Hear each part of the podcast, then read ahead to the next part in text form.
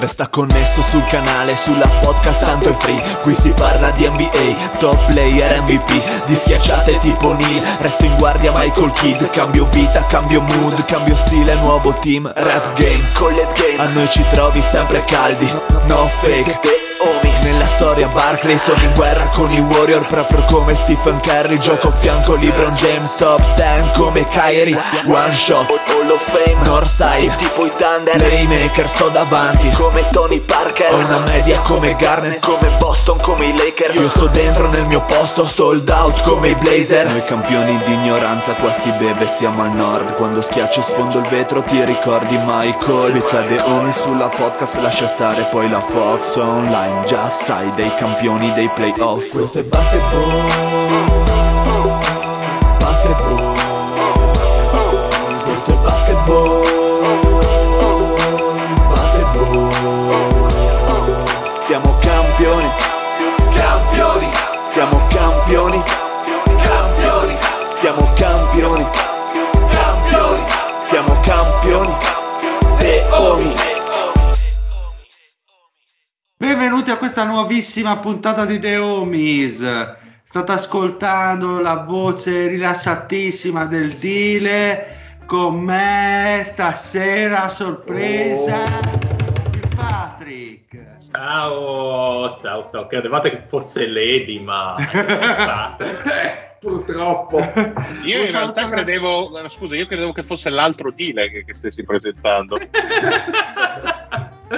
Grande, quello dopo. Un saluto allo zio. Un saluto a tutti gli abitanti neonazi di Spital. Grande. Un saluto al Mario. Buonasera a tutti e mi accodo salutando, diciamo, tutti quelli che seguono il pensiero unico. Grandissimo. Un saluto al Fede. Segue il pensiero unico il Fede. La rega, io seguo sempre il pensiero unico e saluto tutti quelli che come me montano molto velocemente. Grandissimo. Lorenzo invece, ragazzi, è perso per Torino, ha un orale domani per laurearsi, che non si capisce. Non è lì vicino a te anche lui? Aspetta che controllo. No, perché lui fa l'oral e io faccio l'anal. Ho capito. E anche lui monta in una. E Mario, so che c'è un altro The Homies che è arrivato in puntata. Lo vuoi presentare tu? Sì, certo, assolutamente. È Ranza, chi è? No. Un gradito ritorno. È tornato Edi. Esatto. Non è vero. No, Lady, gli abbiamo parlato, ragazzi, e le ha candidamente ammesso che sta molto meglio senza podcast. Quindi noi ci siamo per dargli torto. Sì, ma come dargli torto, tra l'altro? Assolutamente. Anzi, ha detto testualmente, sono più felice adesso a vedermi le partite che quando era il podcast, perché adesso me le guardo serenamente. Subisce meno la pressione psicologica. Non ha la pressione psicologica di guardarle in maniera critica. No, non ha la pressione psicologica di capire quello che sta succedendo. Non è facile. Ci verrebbe da dire che se uno sente pressione psicologica a fare un podcast cazzone come il nostro, probabilmente hai pressione anche a farti le seghe. E poi se non mi viene duro, poi ci rimango malissimo con me stesso. Guarda, non confermo e non smentisco la tua affermazione. Grande. Bene, ragazzi, ovviamente si parla di playoff per la gioia del Patrick, vero? Perché? Patrick, sei carico? Sì. Ma scusa, Patrick, no, salti anche questa settimana il Get To Know? Ah, giusto. Dai, che tu no. Dai, improvvisa, cazzo. Esatto, potrei improvvisare. Allora. Ma ti viene bene? Sei un jazzista. Beh, non è che gli ultimi 10 che ha fatto non erano improvvisati. Fossero questi grandi capolavori, forse. L'altro, Pat, a breve verrà fuori un Get To Know speciale Madrid. Beh, certo. Speriamo che succeda qualcosa. Ma vedi di fare il mostro, Fede, come il tuo solito. Basta bere, non è un problema. Ah, ce n'ho uno, però potrebbe valermi la censura del Fede, quindi non so se farlo o meno. Io voto in maniera affermativa. No, perché fallo. Oh, allora vi racconto una storia dei tempi universitari. Ah, ok. Quelli belli. Allora ero al bar vicino all'università con alcuni amici, due ragazzi, una ragazza, farci al mattino il caffè, quelle cose lì. o forse la prima pomeriggio, comunque non ha importanza, ci mettiamo lì, beviamo una cosa e ad un certo punto tra questi c'era il Ranza che tu conosci, persona distintissima il Ranza, sì, certo. E a un certo punto lo faccio compartecipe di una mia idea, cioè appendere alla parete del mio soggiorno una bella fotografia, anche abbastanza grande, una fotografia diciamo erotica di una donna nuda, però sempre una bella posa sexy ma anche artistica, no? Gli faccio presente, sì, così e colà, e gli faccio però guarda che gli faccio, non so a chi chiedere, a chi mi può fare da modella, gli faccio, perché non è che ho soldi da spendere per una modella vera. Ma eri tu il fotografo di questa, avresti dovuto essere tu. Dovevo anche trovare il fotografo, ma magari quello si combinava. E non ho, sai, di fatto non ho i soldi per una modella vera, insomma bla bla bla. Sì, e okay. la tipa seduta con noi fa: "La faccio io!" Questa voce suave. Cosa le ho risposto io? Ci sono tre opzioni che adesso vi elencherò. Allora, la prima opzione è questa. Parte la mia storia, le dice: "Lo faccio io!" E io rispondo: "Ma tu sei una negra."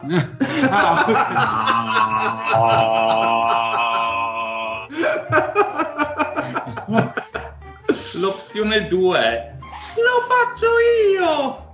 Stai scherzando? Si è vista quando sei cicciarda.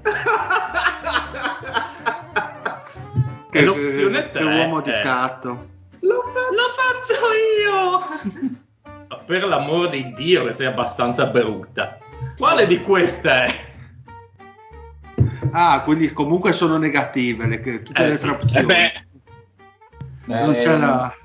Bellissimo. No, qui non si censura niente, peraltro io ho la prima da cui mi dissocio pubblicamente, ma con cui porto assolutamente poi dietro le quinte. Body shaming, sì, certo, noi siamo ma body shaming, se uno è un cesso a pedali, è un cesso a pedali adesso, cioè il body shaming, cioè c'è l'oggettività nella vita, eh? Ho capito, a me le donne mi posso dire che c'ho il cazzo corto, non gli posso dire che sembrano dei tegami 18-10 col fondo non c'è un centimetro, fammi capire.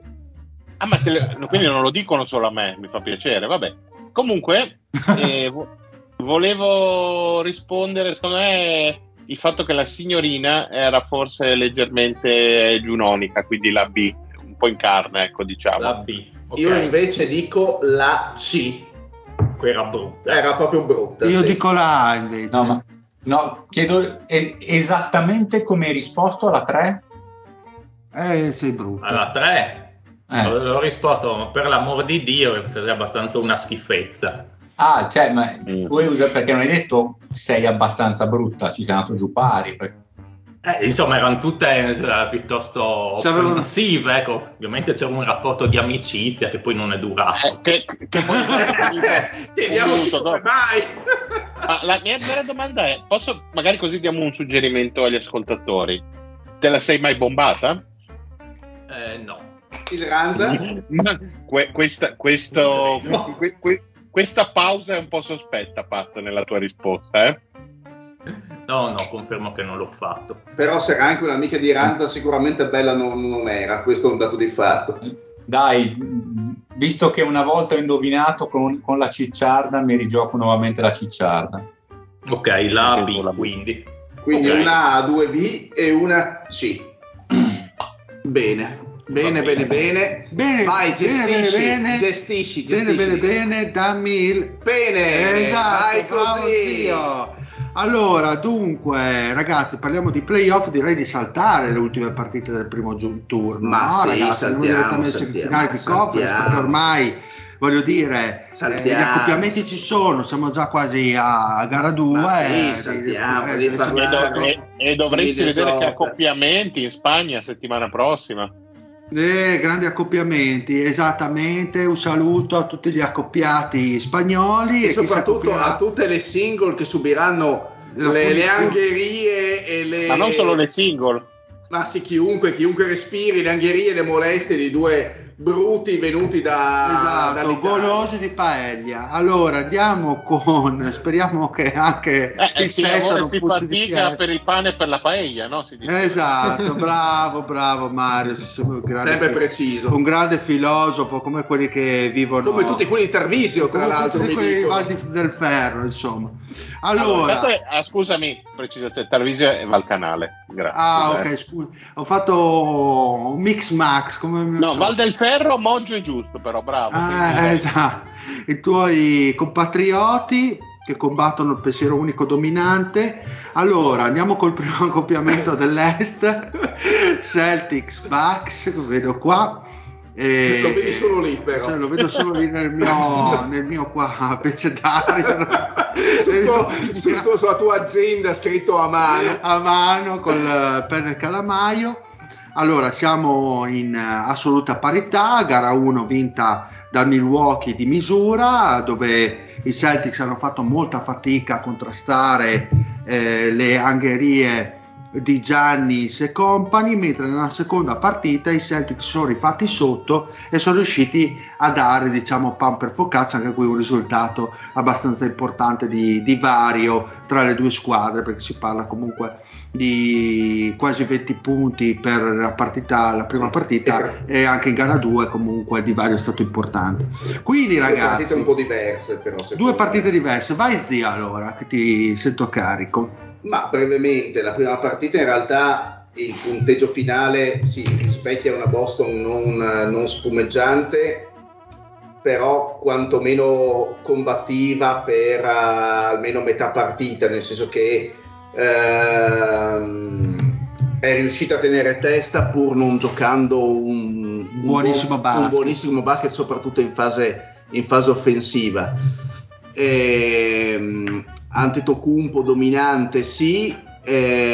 Middleton nella prima partita è sembrato non pesare, nella seconda però la sua assenza è già emersa, esatto. La seconda partita, i 20 punti di scarto invece sono stati dall'inizio praticamente del match fino alla fine, in cui Milwaukee non è mai entrata assolutamente in ritmo in partita. L'unico che sembrava crederci un pochino era Giannis, è stato Giannis.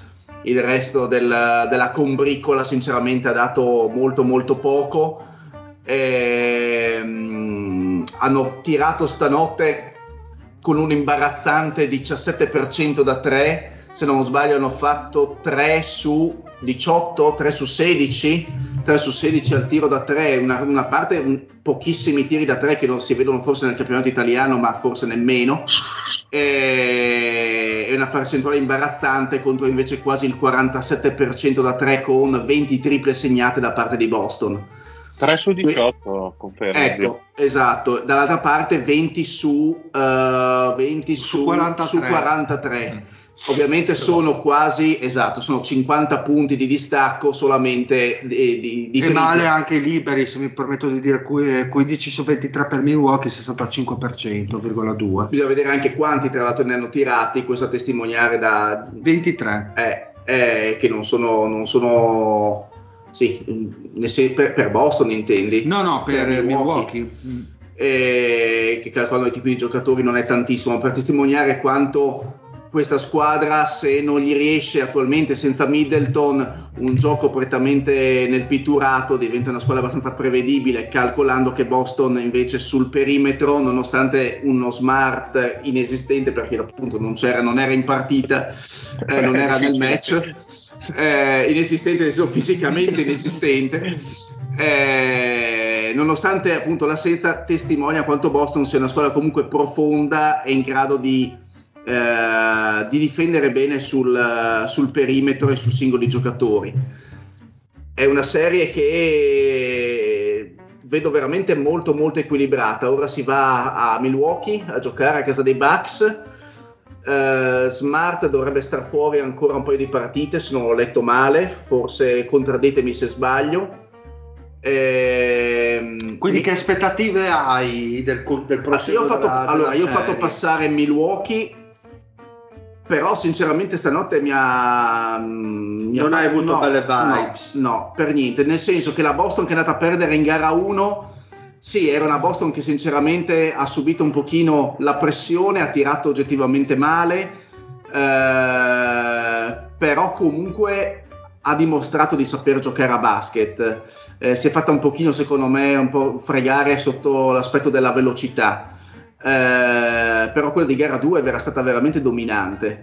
È ovvio che certe percentuali ai tiri da 3 sicuramente sarà difficile ripeterle, è anche vero che sicuramente certi tiri liberissimi concessi da Milwaukee non so quanto verranno concessi ancora, però io vedo Boston leggermente in vantaggio, cioè okay, quindi l'ho vista un attimino più profonda, senza combina un po' il tuo bracket. Il mio bracket fa già cagare per conto suo, però sinceramente l'assenza di Middleton su 7 partite può pesare. Pat, tu come la vedi? Sì, sono d'accordo con lo zio, penso che Milwaukee possa tirarla fuori alla fine, però non con facilità. Una squadra più organizzata. No, io ho messo Milwaukee, però secondo me è una serie da 7 partite questa, okay. Potrebbe passare chiunque.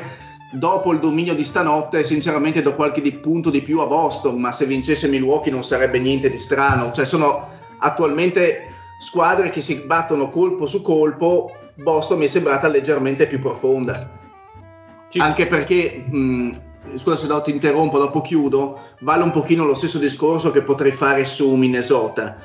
Milwaukee, essendo una squadra più corta, può mantenere una certa intensità per un tempo più breve rispetto nell'arco della partita, cioè non può permettersi intensità con 6-7 giocatori di un certo livello, con 6 giocatori di un certo livello e poi altro pattume. L'intensità la mantieni quando ti puoi permettere dei cambi, quando puoi far riposare i tuoi giocatori migliori, e Milwaukee questo non lo può fare, perché a quelli devi far giocare praticamente sempre.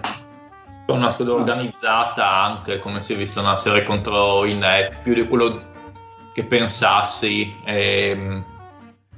dal punto di vista difensivo soprattutto, magari ha meno lampi in attacco rispetto a quello che può dare Milwaukee con o senza Middleton, però sarà dura, nel senso non mi sarei aspettato che Boston poteva arrivare qui,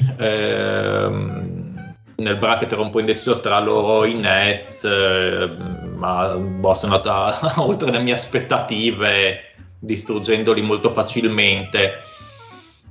Se fossero arrivati i Nets contro i Bucks, penso che forse i Bucks l'avrebbero avuta più facile, nel senso che una squadra meno completa su tutti i ruoli e probabilmente meno organizzata di Boston. Boston, come ha detto lo zio, bene o male a rincalzi ovunque, chi più chi meno, qui o là, però anche l'organizzazione da squadra, da prima difesa nella Lega, è la squadra che ha giocatori che giocano da un bel po' di tempo assieme, tra quelli che sono partiti quest'anno, tra i rincalzi che hanno preso a metà campionato, quindi si vede che è una bella amalgama di gente che non ha assolutamente problemi a giocare di squadra e anche a farsi valere più di quello che magari sono sulla carta. Ma voi ragazzi, che impressione avete avuto dopo la partita di stanotte? Chi vede Boston, tra l'altro, avvantaggiata? Io. Ok, vai Mario. Io, allora, penso che ne avessi forse parlato anche col Fede in qualche gruppo.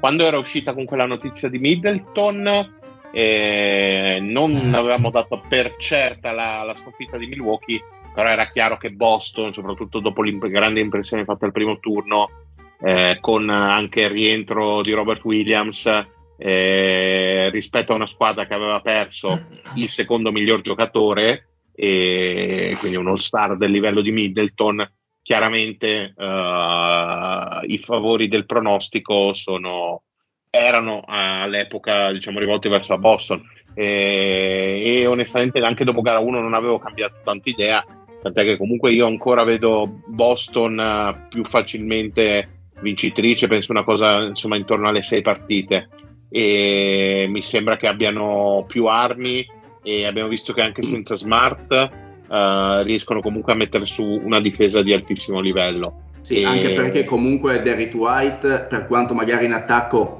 non sia un grandissimo difensore, appunto, quindi non è che togli, ma con Tatum e Brown sei a posto. Sì, ma anche perché ti può entrare il buon Pritchard e sì? Il buon Pritchard è quello che non ti dà Derrick White in attacco, te lo dà lui, insomma, certo. Quindi comunque c'è ricambio.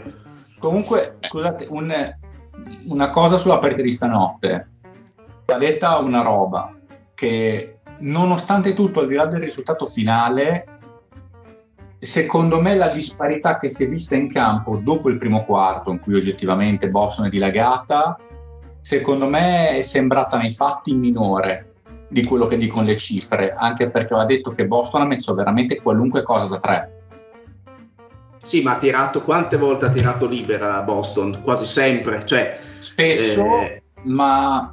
E a un certo punto comunque Milwaukee ci aveva messo un po' una pezza, secondo me, a cavallo del terzo quarto, e poi dopo ha iniziato a entrare delle cose, cioè Jaylen Brown stanotte ha messo comunque cosa in faccia, quando soprattutto a un certo punto Milwaukee stava ricominciando a rifarsi un pochettino sotto, quando stava iniziando era andata a meno 14, meno 12, esatto, meno 14, una cosa del genere. Poi nelle piedi adesso, quando sei inizia a essere sotto di 14, è come 15 anni fa quando eri sotto di 7, perché ormai le maree quando arrivano a colpi di 20 alla volta, per come è stato il basket di adesso. Quindi secondo me se fanno qualche aggiustamento, comunque questa qui concordo con chi dice che la serie è lunga ed è tutta da giocare nonostante Middleton, anche perché è anche vero però, Fede, sai che Boston è stata avanti tutta la partita, secondo me un calo di concentrazione per cui permette agli avversari leggermente di rientrare. Succede. Però ho avuto anche la sensazione che nel momento in cui Antetokounmpo ci ha messo un attimino di intensità, Connaughton uguale, per ricucire lo strappo, tac, due bombe in faccia, ristabilita la distanza e la partita è finita, cioè nel senso vero, però non è automatico che riesca sempre, perché liberi o non liberi comunque tirare col 46% da 3 è allucinante, non è mai facile, su quello credo che siamo d'accordo. Grant Williams che tira 6 su 9 da 3, cioè no, è follia e Brown ha iniziato veramente. Brown ha fatto, vado a memoria, 6 su 10 e Tatum 5 su 10, se non sbaglio. E Brown cosa si è sparato? Tipo 17 punti solo nel primo quarto, una cosa folle tipo. E non è automatico, hanno veramente preso, credo, Milwaukee di sorpresa, e se saranno un po' più preparati comunque penso che la prossima partita a Milwaukee possa essere più combattuta. Comunque, cioè, all'interno diciamo che ci sono sconfitte di 23 che mi fanno dire che c'è un abisso tecnico clamorosa. Questa qui mi ha fatto pensare che comunque, aggiustando alcune cose a Boston, che entrano alcune cose in meno soprattutto in alcuni momenti topici, può rendere la parità molto più combattuta. Ma scusate che magari siete sicuramente più aggiornati, rientro di Middleton si sa più o meno quando è previsto, se salterà la serie. Avevano detto che ancora non si sa, doveva essere rivalutato dopo 2 settimane e le 2 settimane scadono. Ok. Quindi non si sa, cioè, dicevano che però stava già facendo dei lavori, delle cose sul campo, quindi non è fermo. Ma a parte che secondo me faranno più o meno come Booker nella prima serie, nel senso, se vedono che la situazione è di stallo, sicuramente cercheranno di buttarlo dentro il prima possibile, a costo anche di rischiare. Comunque Sharaina diceva che si aspettava che perdesse tutto il secondo turno. Sì, mi ricordo. Però questo l'ha detto una settimana fa buona. Sì, è vero. Quindi comunque serie interessante. Molto interessante. Devo dire, una delle partite finite con grande scarto più interessanti da vedere che io ricordi, perché normalmente quando si inizia a essere sul più 20 in quella maniera dici, passiamo alla partita dopo. Perché l'intensità c'è stata ambo i lati per tutta la partita. Ma la serie però non è bellissima, se non ho visto gara 2, ma gara 1 non è che sia stata particolarmente bella, secondo me. Ma a me piace per l'intensità, come basket. Tecnicamente. Va bene, l'intensità sì, va bene, però a livello di gioco, di basket che può essere piacevole, non è stata granché rispetto magari a Golden State Memphis, che secondo me è molto più piacevole, al di là dell'intensità che forse può essere minore in quella partita dal punto di vista difensivo, proprio più piacevole il gioco. Dio, se vedi una squadra, cioè, non è una bella serie, se vedi una squadra che sia l'una e l'altra che si prende comunque 20 punti di stacco, si dai primi quarti. Ma secondo me non è neanche quello, il fatto che abbiamo di fronte, cioè Golden State è una squadra che oggettivamente almeno in gara 1 non ha difeso pochino, ed è una squadra che corre come la sua avversaria. Qui invece secondo me sono due squadre un filino più mature, nel senso un filino più composte come squadra, probabilmente si stanno ancora studiando e che sono un attimino più posizionate, un po' più tattiche, c'è un gioco un attimino più sui 24 secondi che sulla corsa, cioè... Ma secondo me magari sai cosa, probabilmente andando avanti con la serie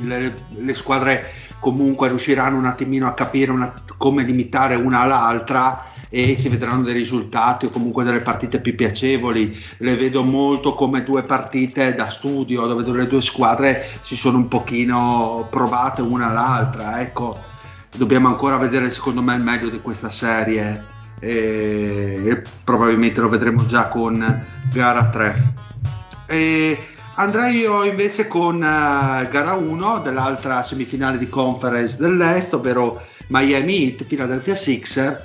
Partita finita in vantaggio ovviamente degli Heat, Sixers in difficoltà, 106-92 appunto il risultato finale che porta gli Heat in vantaggio sulla serie per 1-0. Adesso la palla va a Philadelphia. Che tipo di partita è stata, Fede? Ma guarda, sono estremamente stupito del fatto che Harden si sia cagato nelle braghe, non me lo aspettavo per niente. Vabbè, ma non sei Biden nella prima partita, adesso sei un po' no, mascano, no, davvero, infatti io non mi aspettavo che tirasse 5 su 13 dal campo, che riuscisse a malapena a superare dal palleggio Strunz. Ma cos'è, speravi facesse tipo 1 su 18, fammi capire. No, io ci mancherebbe. No, è andata sinceramente come credo ci si aspettasse, è evidente, parlando seriamente, che l'infortunio al bicipite femorale di Harden dell'anno scorso a questo punto lo ha limitato, è evidente che non ha la stessa capacità di battere l'uomo dal palleggio, perché adesso che si è arrivati al dunque non ci sono scuse del tipo non vuole più giocare a Brooklyn, non ha più voglia, non ha niente, Sono i playoff e davvero dal palleggio riesce a battere l'uomo 2 volte a partita e fa il playmaker, e in queste condizioni con Embiid fuori già era una serie decisamente a vantaggio di Miami. Senza Embiid è una partita che hanno giochicchiato sinceramente per quella che è la differenza tecnica e l'hanno assolutamente stravinta.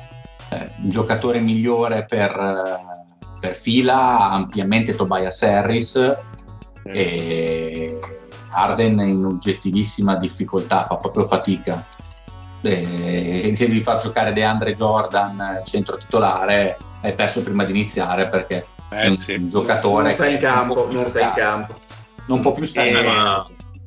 Non hanno altre granché in quel ruolo, però non è colpa loro, però fatto. Ma sì, è anche colpa loro, voglio dire, la squadra la costruiscono loro, se non hanno un centro di riserva è appunto. E quindi Milton e Reed che sono in questo momento i sostituti dalla panca nel ruolo di lunghi, quindi insomma la serie si fa un po' complicata.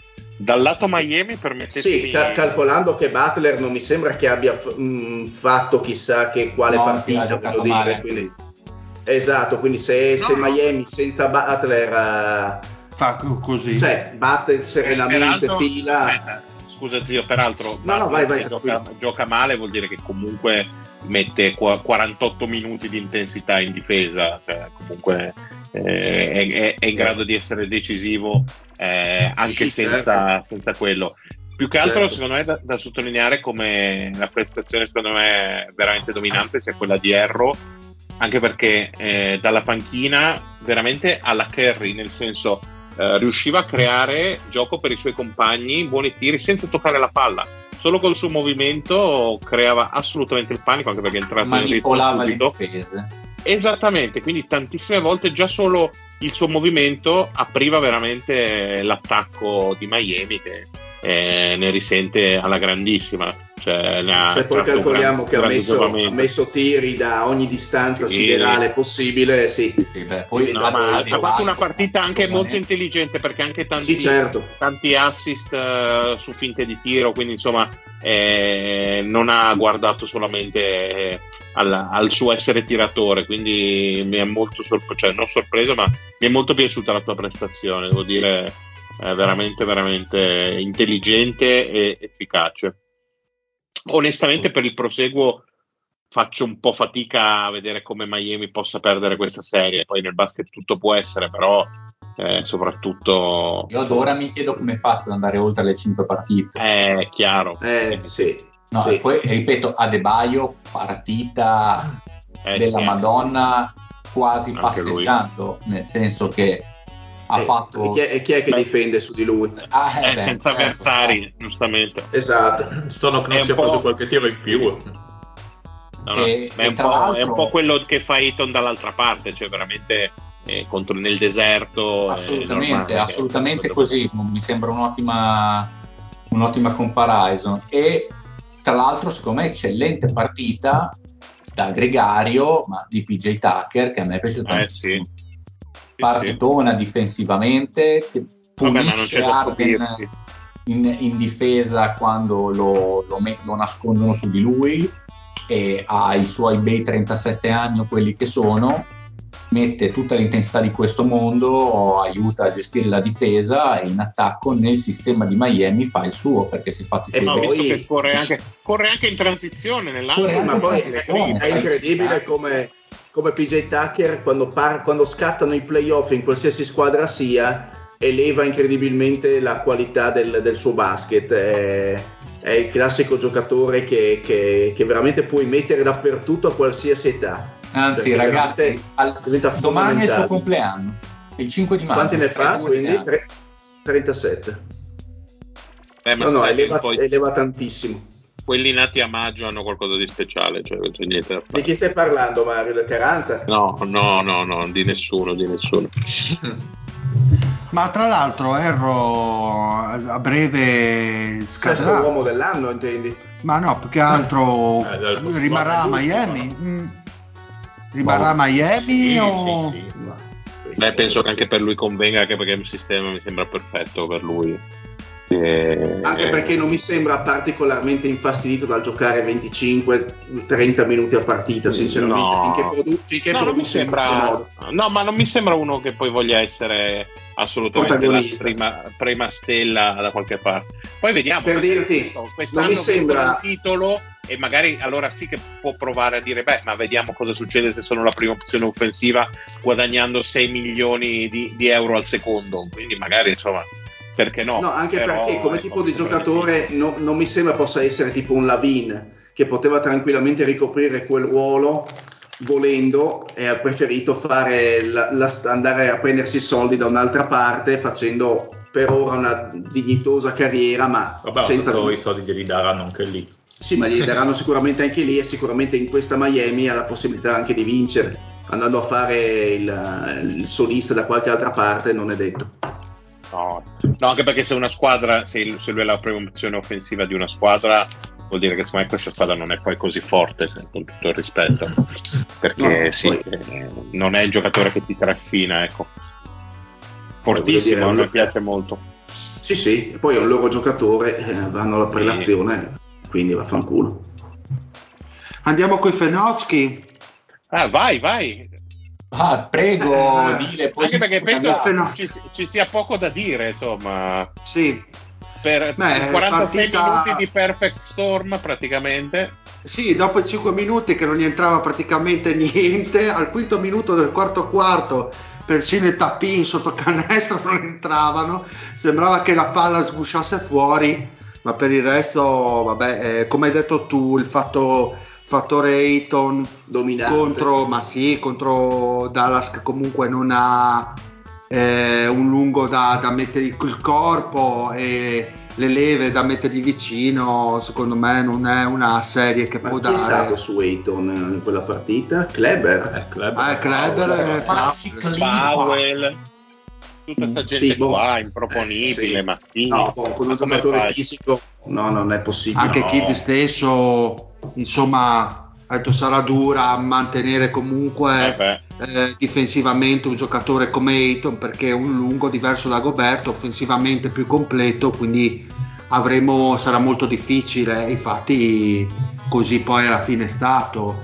Doncic ha fatto una gran bella partita, però qua ho visto i Suns in questa prima gara, quelli che mi aspettavo di vedere con i Pelicans, mentre con i Pelicans ho subito, come dicevo nella precedente puntata, un pochino l'agonismo e la fisicità. Qui effettivamente Dallas gioca a un basket diverso che si abbina molto bene a quello dei Suns. I Suns comunque li mantengono nella loro rete, e dopo ci sono stati appunto quei 5 minuti di perdita di concentrazione che veramente non è entrato niente. Allora lì si è rifatto tutto, ma c'erano un po' differenza avere Booker dall'inizio e non averlo comunque rispetto alla serie precedente, cioè, insomma, l'abbiamo visto in grande spolvero. Ma anche quella dei Pelicans in realtà, cioè, Booker comunque nelle la prima partita che abbiamo visto io e Pat contro i Pelicans è stata similare, nel senso erano in vantaggio di 20 punti, dopo il terzo si erano spenti i Suns, ma la partita era dominata dai Suns. Dopo l'infortunio di Booker ha fatto il suo gioco e c'è stato un po' si erano spenti loro, dopo hanno acceso comunque, hanno messo la marcia, ho visto una squadra molto più attenta a livello di gioco, infatti hanno prodotto tutti i componenti della squadra bene o male, a parte Cameron Payne, però anche Johnson ha prodotto, Bridges ha fatto il suo, ovviamente lasciando il campo libero alle tre punte, quindi Ayton ha fatto una gran partita. Ma Dallas che cosa può porre contro questi Suns secondo te? Nel senso, ha delle possibilità, che soluzioni può adottare? Ho visto, mi è sembrato di vedere un Dinwiddie non propriamente in splendida forma, però è anche vero che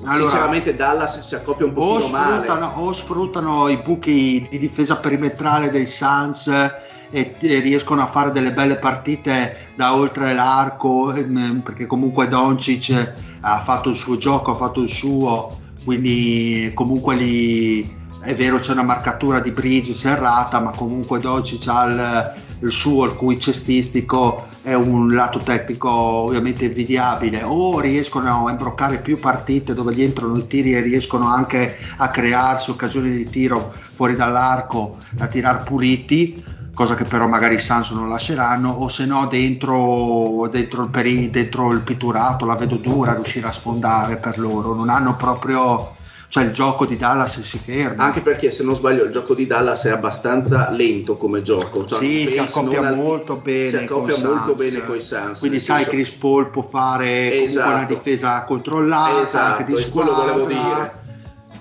riesce a gestire bene la squadra, poi comunque ha i tagli di Bridges, Booker, Ayton, cioè si accoppia veramente male sta squadra. Esatto, calcolando che poi peggio dei Pelicans in realtà, perché i Pelicans almeno, nonostante avessero solo quelle due punte, sono riusciti comunque a creare grazie alla loro fisicità, e comunque avevano un Valanciunas che è comunque una presenza importante a livello fisico, dove Ayton ha avuto qualche tratto di difficoltà, e qua non c'è. Secondo me sarà una serie abbastanza semplice per i Suns, a meno che non si remino contro loro e gli viene i 5 minuti del quarto diventano un tempo intero, ma è difficile che una squadra, cioè, ha veramente sbagliato tutto quello che potevano sbagliare. Doveva bastizzare sul perimetro come faceva Utah, e allora magari c'è i vari Branson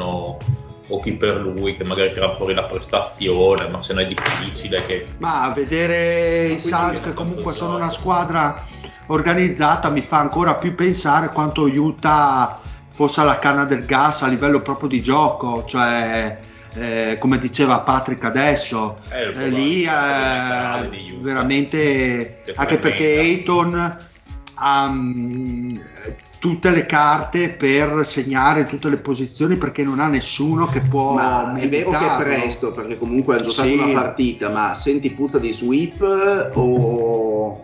Ma sai che io sono abbastanza controllato quando parlo di Suns, forse anche un po' per scaramanzia. Però se non è uno sweep poco ci manca, devo proprio sbagliare, Booker salta, ma vedendolo ieri, l'altra sera, scusate, l'ho visto abbastanza in forma, quindi effettivamente quel problema era veramente leggero, perché è rientrato anche prima della diagnosi che avevano prognosticato quando si era infortunato. L'ho visto molto nel suo, insomma, esplosivo come sempre, nella sua comfort zone, in tranquillità, under control, okay. Così come Chris Paul, come ho detto prima, se gli lasci un gioco ragionato è la fine. E poi comunque, cioè, Dallas fa emergere, a mio avviso, la limitatezza del roster, purtroppo, che contro Utah è andata bene perché gli altri erano disfunzionali a livello di gioco.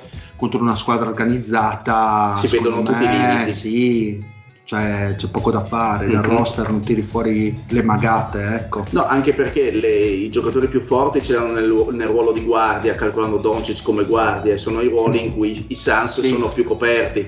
Quindi... perché anche lì si appaiono bene, esatto. Perché comunque i Suns hanno Bridge, anche Booker di squadra da un paio di anni difende comunque con attenzione, non è più quel telepass che era i primi anni.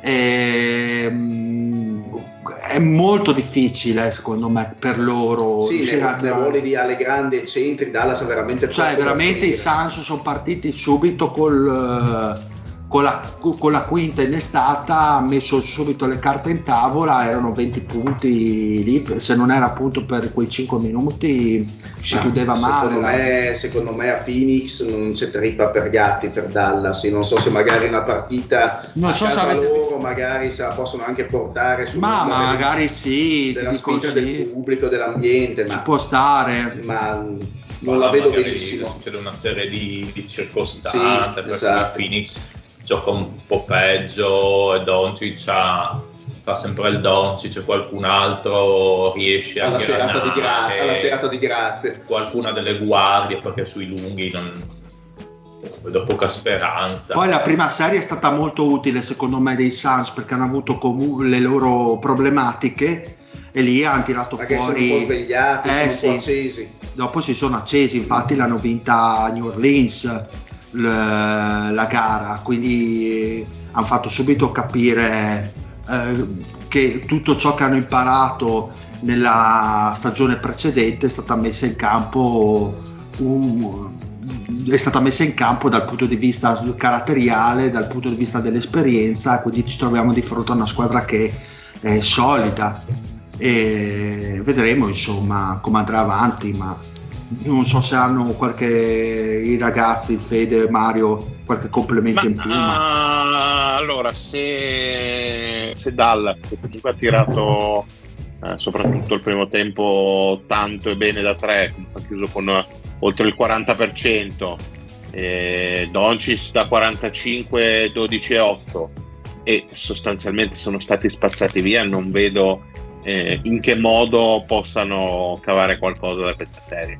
Secondo me qui c'è un diverso livello di costruzione delle squadre, cioè veramente Doncic contro una squadra, non c'è un singolo ruolo, appunto escluso Doncic, in cui i Mavs se la possono giocare, con poi il mismatch clamoroso sotto canestro, perché veramente Ayton, se volesse, potrebbe anche lui viaggiare sui 40 punti, perché non è contenibile da questa squadra.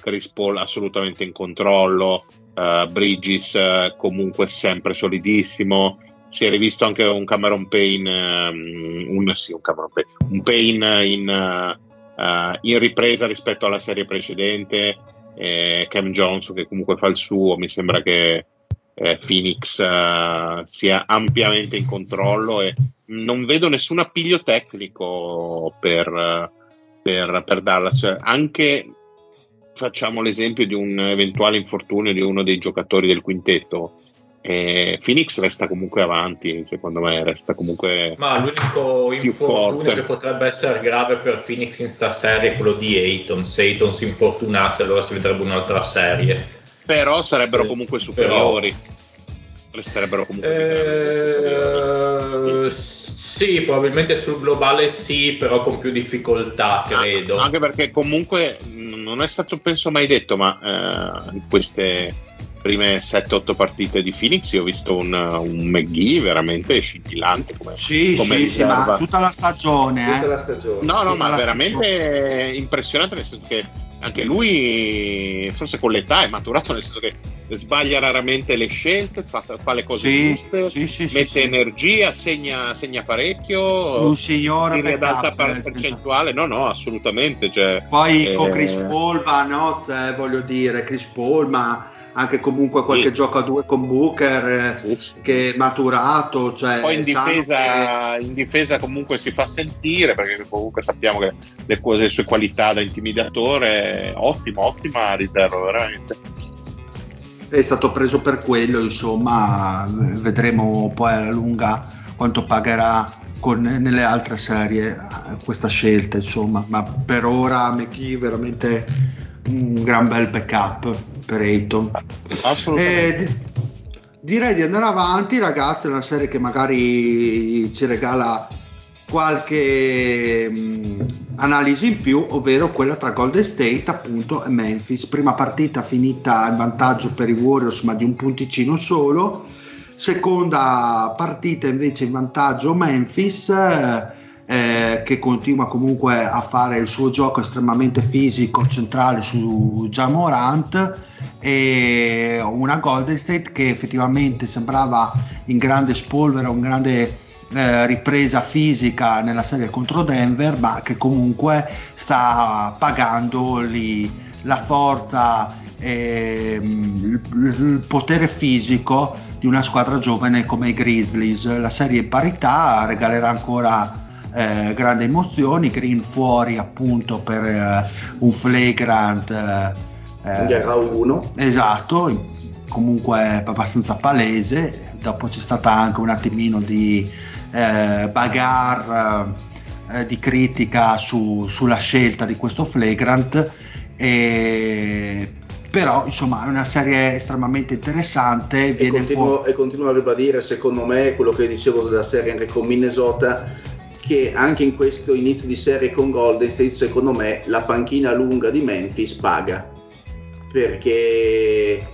Però tu che zio giudicavi comunque, avevi detto più volte che chi si troverà di fronte a Golden State verrà spazzata via. Sei dello stessa opinione o vedi i Grizzlies comunque... con questa loro fisicità, con questo loro atletismo, che possono un attimino mettere in difficoltà questi gol? In realtà l'atletismo ce l'hanno. Sì, c'è poco da dire, l'hanno dimostrato anche contro Minnesota.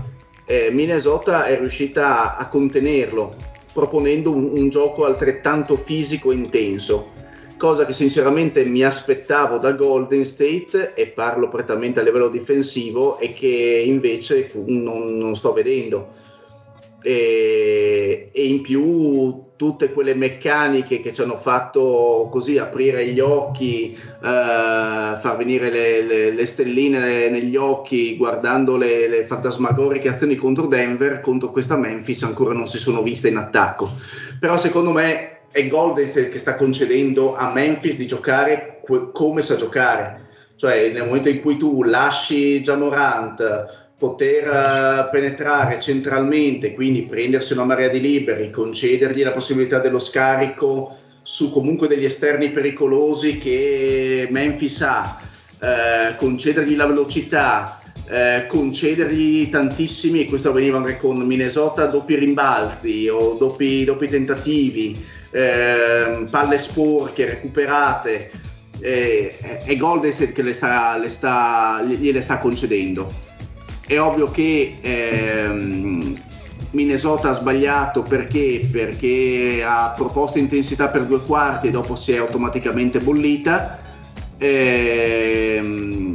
Golden State non la propone, cerca di giocare sullo stesso piano di questa Memphis, però probabilmente in questo momento è meno esperta ma più fresca e quindi dà del filo da torcere a Golden State. È ovvio che quando Ja Morant, adesso io non la percentuale non l'ho vista, ma ha tirato malissimo da tre contro Minni, improvvisamente contro il Golden State diventa un tiratore quantomeno pericoloso da tenere sotto stretta osservazione dal perimetro, perché comunque gli concedi la possibilità di diventare pericoloso.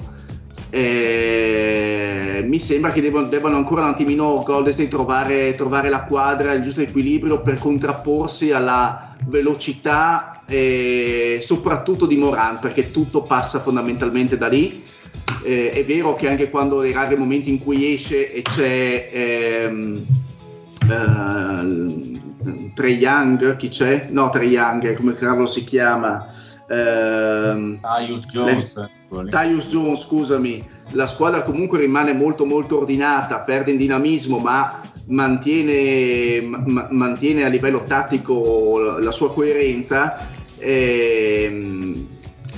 Comunque è Morant il fulcro, fondamentalmente tutto parte da lui e quindi è da lì che Golden State deve secondo me fare ragionamenti su come gestire la serie. Se tieni Morant, tieni probabilmente anche in mano il 50% del gioco di Memphis, e in questo momento non lo stanno facendo. Nella prima partita, sì, è vero, gli è mancato Draymond Green, però comunque hanno avuto un Thompson che difensivamente si è fatto valere, ha fatto anche dei tiri dalla media e una tripla molto importanti. Hanno sempre in pool un grandissimo punto di riferimento offensivo, quando Curry manca comunque c'è lui.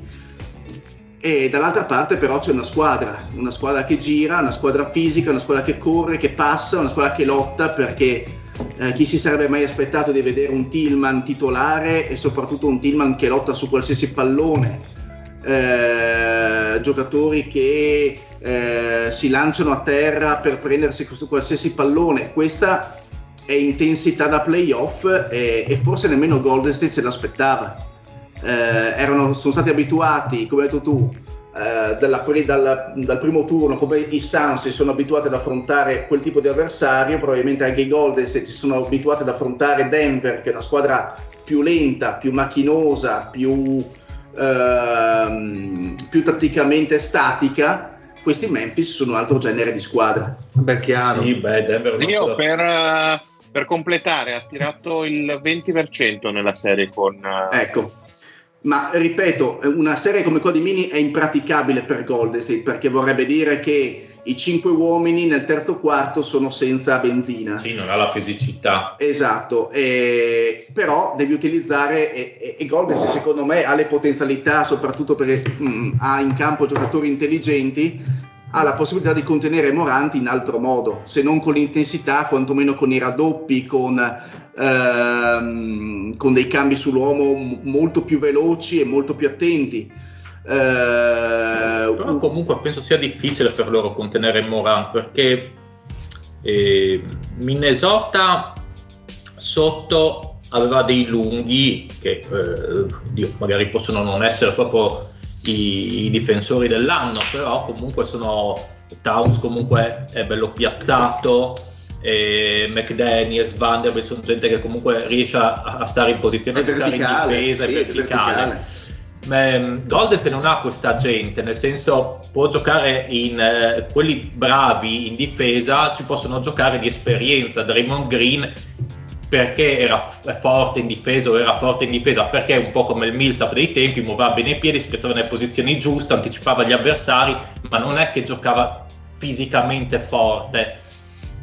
Così come Klay Thompson, bene o male, sono sempre giocatori, o lo stesso Curry per esempio può essere anche un discreto difensore, se lo consideri un gioco di squadra che ti va a chiudere le linee di passaggio eccetera eccetera, quando la difesa funziona, quindi sono tutti giocatori che possono lavorare di esperienza, però non hanno sotto, chiamano Kevon Looney, ma cioè giocatori, ai Porter, ai Kuminga, ai gente, ai Pula, ai gente che fisicamente è fragile rispetto a chi schiera in campo Memphis, che Morant è una bestia, c'è Jackson, c'è comunque Clark, c'hai Tillman, c'hai Bane con Beltorello, cioè è gente bella fisica, sì, difficile da contenere per una Golden State. Secondo me, Pat, almeno da quello che ho visto, se tu pensi di contrastare Memphis correndo più di Memphis, non la batti. Secondo me di esperienza, come secondo me stanno impostando la serra, la prima partita mi sembrava che l'abbiano impostata tanto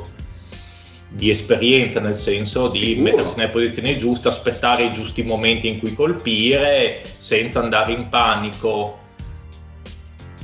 Giocheranno così, penso. Io penso che Golden si possa tirarla fuori questa serie comunque, magari anche con tanta facilità. Però io sono d'accordo sul fatto che Golden sia favorita, non sono tanto d'accordo su quello che ha detto lo zio come analisi, ma ci sta comunque su punti di vista diversi. Sì, ci mancherebbe, poi magari la serie. Poi insomma dipende se te l'ha suggerito tuo figlio o no, perché se te l'ha suggerito tuo figlio ha sicuramente ragione lui. No, però lui da grande fan di Golden State segue con apprensione la serie. Quindi allora, sì. Okay. Allora, quello che ho visto io, nel senso...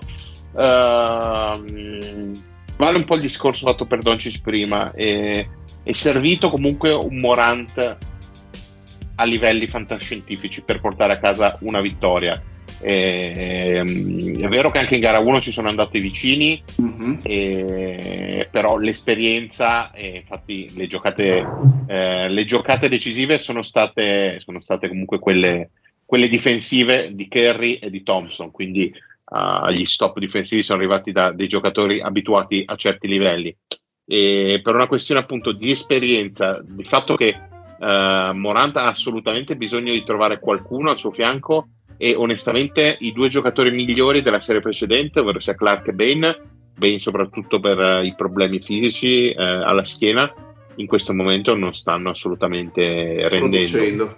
E mi sembra ha trovato un super jolly in Jackson in gara 1, una partita incredibile in cui ha visto la Madonna, ma oltre a quello una piovra difensiva, ma insomma, quello si sa, miglior stoppatore numeri alla mano della NBA, e però non lo so, a me sembra che comunque Golden State abbia molte più armi, molte più risorse. Non ti sto contraddicendo, chiaro. Sono pienamente d'accordo con te, che abbia più risorse, sì.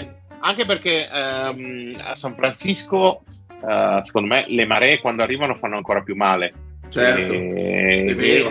E sappiamo come in casa i giocatori di contorno tendano a essere più decisivi, e comunque già in tutti i playoff le tra virgolette riserve di Golden State si sono comportate secondo me molto bene, hanno una profondità che secondo me non si aspettavano neanche loro di avere a inizio stagione, un giocatore che secondo me anche qui sta facendo bene sotto traccia, e Wiggins, sono molto stupito della sua tenuta mentale, perché anche lui sta cercando di essere il Barnes del 2015.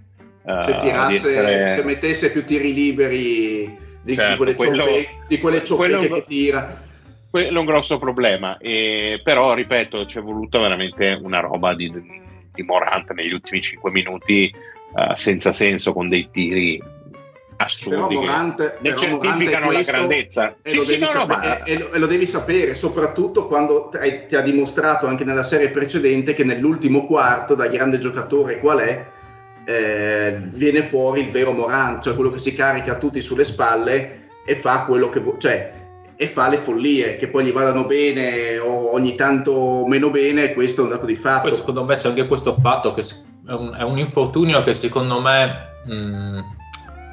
può valere in questa serie, quello di Gary Payton, che si è infortunato in gara 2. Gary Payton è probabilmente il giocatore più fisico di Golden State, se non altro sul perimetro, bello piazzato, è un 6-3, qualcosa del genere, 6-4, ma che ggioca tipo come un 6-6, nel senso è fisicamente è veramente un mastino, e non avere lui in certe situazioni, magari anche sui possessi finali, dove puoi spenderlo, non so, dico su Morant per esempio, per dargli fastidio, dargli qualche botta in più fisicamente, potrebbe essere un po' pesante secondo me, pur non essendo Gary Payton questo giocatore offensivo, però un giocatore che in certi frangenti poteva essergli molto utile a Golden State. Secondo me quello è mancato in questa partita, poi gli mancherà, penso, per tutti i playoff, ormai è fosse un'insaccata paurosa. Sì, poi Dillon Brooks anche da vedere per Memphis, perché se anche lui è uscito, se non sbaglio, in gara 2. Sì, non mettono infortunio comunque. No, boh. Però secondo me sono d'accordo col Mario, nel senso Golden State è una squadra decisamente con più esperienza, è cioè una squadra di altissimo livello cestistico e di intelligenza e di esperienza. Dico solo che Memphis riesce a tirar fuori, lasciando stare Morant dal cilindro ogni tanto, le singole prestazioni, perché comunque ha diversi giocatori. Jackson, per esatto, esempio. Poi potrebbe esserci Bane, come è già successo nella prima serie, potrebbe esserci Clark, come è successo nella prima serie, nel senso che hanno più giocatori che possono in qualche modo imperserire gli avversari, ovvero ti concentri su quello che sai che è forte, però non c'è solo lui. Cioè è una squadra abbastanza completa, non per niente è arrivata seconda a Ovest secondo me, per queste sue caratteristiche, anche per queste sue caratteristiche. Quello che pensavamo, almeno che pensavo io personalmente, ovvero la Golden State di Denver rullerà questi Memphis, ecco, ritratto quello che avevo pensato, perché questi Golden State con questi Memphis si accoppiano molto meno bene rispetto a Denver, e quindi probabilmente la serie sarà un pochino più tirata e interessante. Fede, cosa ne pensi? Fede, vuole tutto. Esatto, no, tutto. Eccolo qua, il nostro Fede che parlava a microfono spento. Lo sai, la Fede Move non manca mai di stupire, lo sapevo. Ma vai, Fede. Io devo dire che comunque non sono in disaccordo, mi pare, col Mario, che ha detto che comunque è servito un partone di Morant per portare a casa gara 2, e comunque anche lì, visto che comunque è una parte fondamentale del basket di adesso, comunque una prestazione da 3 di Golden State molto sotto. No, tranquilli, è passato il Night Rider, scusate. Sì, è passato Mark Marquez impennato con la sua moto fuori casa mia, scusate, che si schiantava giù però da casa tua. Non sempre per merito della difesa di Memphis, ma comunque le cattive prestazioni di Golden State al tiro, che credo che comunque possa riuscire a fare qualche aggiustamento comunque per difendere meglio su Morant, che ha detto che ha tirato molto meglio di quello che è abituato a fare dalla lunga, da 3, ma non solo, perché anche quei tiri da 5-6 metri che ha messo non usciranno sempre. Comunque ho notato una difesa di Golden State poco pronta per difenderlo, con delle rotazioni che probabilmente si sarebbero potute fare, e che tra l'altro, per dire, sarebbero potute venire punite anche di più per certi versi da Memphis. Infatti è finito a punto a punto. La serie comunque secondo me è lunga, vedo comunque Golden State ancora un pochettino avvantaggiata, anche solo per una questione di esperienza comunque in un palcoscenico al quale loro sono abituati, Memphis ci si avvicina per la prima volta. Però la serie secondo me è molto interessante, deve arrivare come minimo alle 6 partite, quello mi sembra molto molto molto probabile. Poi, a meno che Dillon Brooks non voglia spaccare qualche altro giocatore di Golden State, allora magari... Beh, intanto ha spaccato effettivamente. Intanto stava già spaccando i ferri in quello che ha giocato comunque. Sì, esatto. Sì, sì. Se non si è proprio ripreso da una serie precedente, invece credo abbastanza migliore dal punto di vista realizzativo. Madonna, decisamente. Sono i tarzanelli che ha sugli occhi che gli danno fastidio. Sì, anche secondo me sono un po' gli stronzetti, sì. Sì, sì, chiaramente quello. Perfetto ragazzi, vogliamo dire qualcosa sulle squadre che sono state escluse dal primo turno? Facciamo così una cosa rapida. Perché no? Ma abbiamo il Maurizio Mosca, abbiamo i risultati, no? Perché non c'è Lorenzo. No, perché non c'è Lorenzo. Ma... ce li ho io se volete. Grande! Allora dai. E allora guidaci tu, mio Dio. Allora dai, do un'occhiata io. Tanto parla un po' delle squadre eliminate, tanto che li recupero, che ce li ho qui. Allora, cominciamo da Denver, perché l'avevamo lasciata ovviamente nel suo dramma del 3-1. I Nuggets ovviamente sono stati sbattuti fuori dai Warriors. La colpa ovviamente non è tanto del povero Jokic, che si è trovato da solo nella burrasca di Golden State. Si spera ovviamente nel ritorno dei suoi anfitrioni Murray e Michael Porter, se no i Nuggets la vedono dura. Ma c'è puzza di cambio tecnico secondo te? Non ho sentito niente, no? Ma io non ne farei una colpa per questa uscita, insomma. No, mancavano due titolari, voglio dire, sì. Ok. Non mi aspettavo altro io. Quindi direi che i Nuggets sono rimandati. È un progetto ingiudicabile, senza vedere il progetto completo. Sì. Allora, volete che vi dico quante vittorie avevamo in prestagione per i Nuggets? Allora, parliamo solo dei The Homies, ovviamente, no? Ovviamente solo dei The Homies. Allora, devo dire che siamo andati tutti abbastanza bene, perché il risultato finale comunque 48 vittorie per Denver. Qua c'è un signor Marione che ne ha messe 49, complimenti a lui. Il Dile, Lorenzo e il tiranno che distrugge il Marione, che penso sia il Patrick, sono tra i 52 e i 53. E il Fede 50, anche lui vicino, anche lo zio 50. Quindi bene o male Denver ha fatto la stagione che probabilmente ci aspettavamo. Ma sai, il fatto che partissero già diversi, però sì, da quelli che ci aspettavano. Esatto. Sì. Già il fatto che partissero senza Murray ci aveva fatto leggermente abbassare il numero di vittorie. Sì, sono ingiudicabili, come ha detto bene il Pat, voglio dire, in una situazione in cui ti mancano due giocatori chiave, cosa vuoi fare? Bravo, più che altro da sottolineare la prestazione di Jokic, perché li ha portati fino qua e comunque, voglio dire, gli ha fatto vincere anche una partita contro Golden State dove erano in netta superiorità, quindi penso che debbano aspettare il prossimo anno per avere la squadra al completo e semmai Michael Porter rientrerà, perché sembra totalmente putrefatto, però va bene.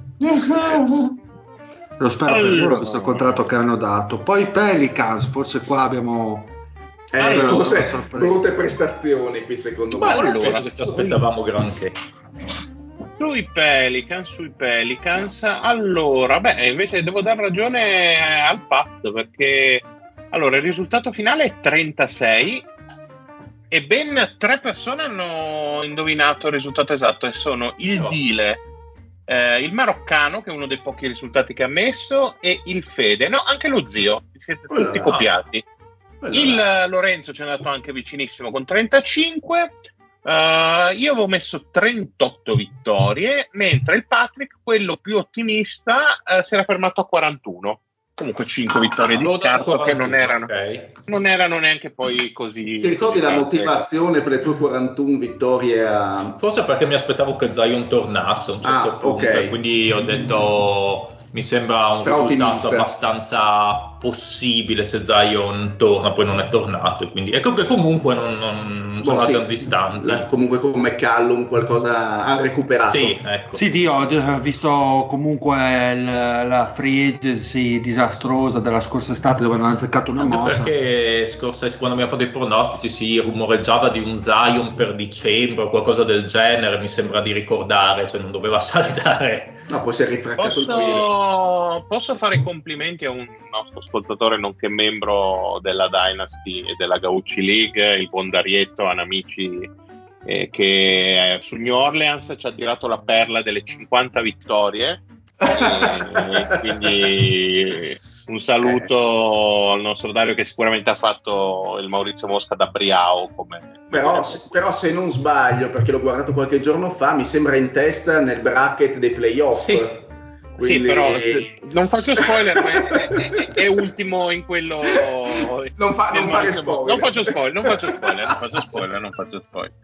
Va bene. È schifato. Bon, comunque i Pelicans ripartono con qualcosa in mano nella speranza di recuperare.